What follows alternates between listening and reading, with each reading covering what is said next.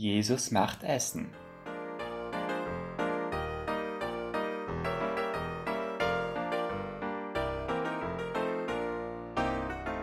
Shalom, mein Name ist Petrus und ich erzähle Ihnen heute, was bei Jesus in der Küche abgegangen ist oder besser ohne Küche.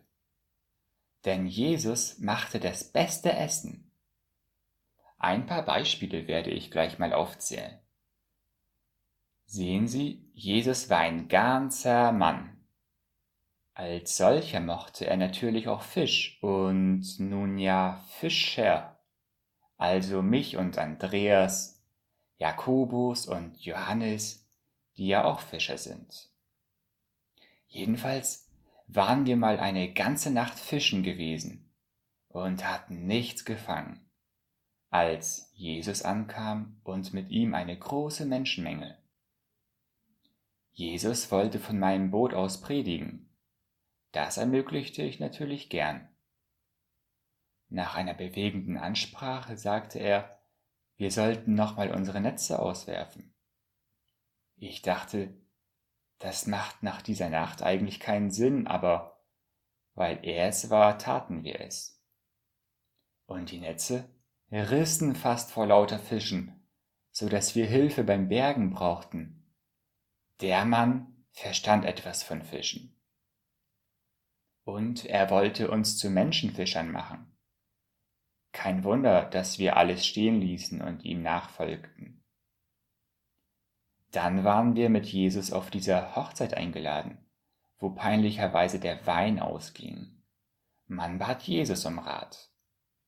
Er meinte, man solle Wasser in Krüge füllen.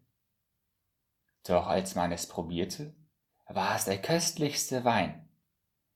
Der Mann verstand etwas von Wein. Später machte Jesus aus wenig Essen viel.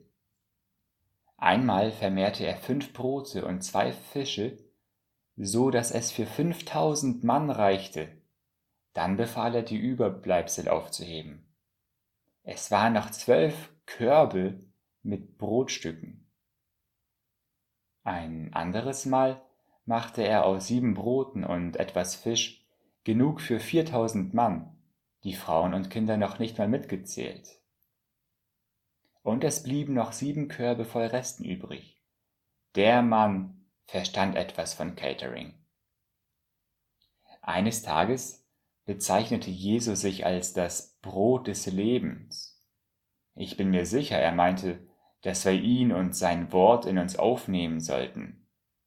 Jedenfalls verstand er etwas von geistlicher Speise. Und dann war da das letzte Abendmahl vor seiner Gefangennahme. Es gab Lamm und ungesäuertes Brot und dazu Wein. Jesus brach das Brot, reichte es uns und sprach dabei davon, dass sein Leib für uns gebrochen wird. Noch am gleichen Tag wurde er gefangen genommen. Eifersüchtige Pharisäer sorgten dafür, dass er zum Tod am Kreuz verurteilt wurde. Erst später habe ich verstanden, dass dort sein Leib für unsere Schuld zerbrochen wurde. Er hat für unsere Fehler bezahlt.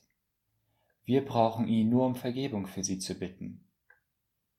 Aber dann kam seine Auferstehung am dritten Tag wir konnten es erst nicht fassen, selbst als er mit uns sprach, erschien er uns nun manchmal verändert. So erkannten zwei Jünger, denen er auf dem Weg nach Emmaus begegnete und die ihn dann mit zu sich einluden, ihn erst daran, wie er das Brot brach. Mir ging es ähnlich. Eines Morgens waren einige Jünger und ich fischen. Es war wie in der Nacht zu der Zeit, als wir mit Jesus loszogen. Wir fingen nichts. Und so wie damals erschien Jesus am Strand, doch wir erkannten ihn nicht sofort. Denn irgendwie wirkte er seit der Kreuzigung manchmal anders. Er forderte uns auf, das Netz auf der rechten Seite des Schiffs auszuwerfen. Da fing mir so viel, dass es fast zerriss. In diesem Moment merken wir, dass er es war. Wir eilten an den Strand.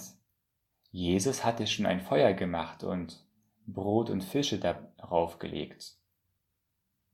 Er lud uns nicht nur zum Essen ein, er teilte es auch selbst aus. Es schmeckte vorzüglich. Ich würde sagen, es war seine Spezialität. Aber vielleicht liegt es auch daran, dass ich Fischer bin und Menschenfischer. Jedenfalls versteht Jesus etwas von Fisch, Fischern und allgemein von Menschen.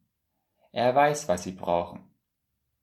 Darum kann man sich auch mit allen Belangen an ihn wenden, wenn man sich ihm angeschlossen hat.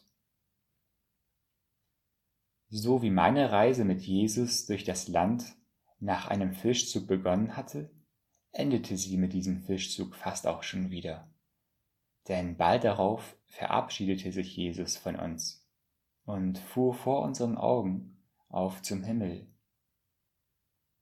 Dort sitzt er jetzt zur Rechten des Vaters, sieht und hört uns, wenn wir beten. Oft erkennen wir sein Eingreifen an der Art, die für ihn so typisch ist, auch wenn wir ihn selbst nicht sehen. Er ist also immer noch da.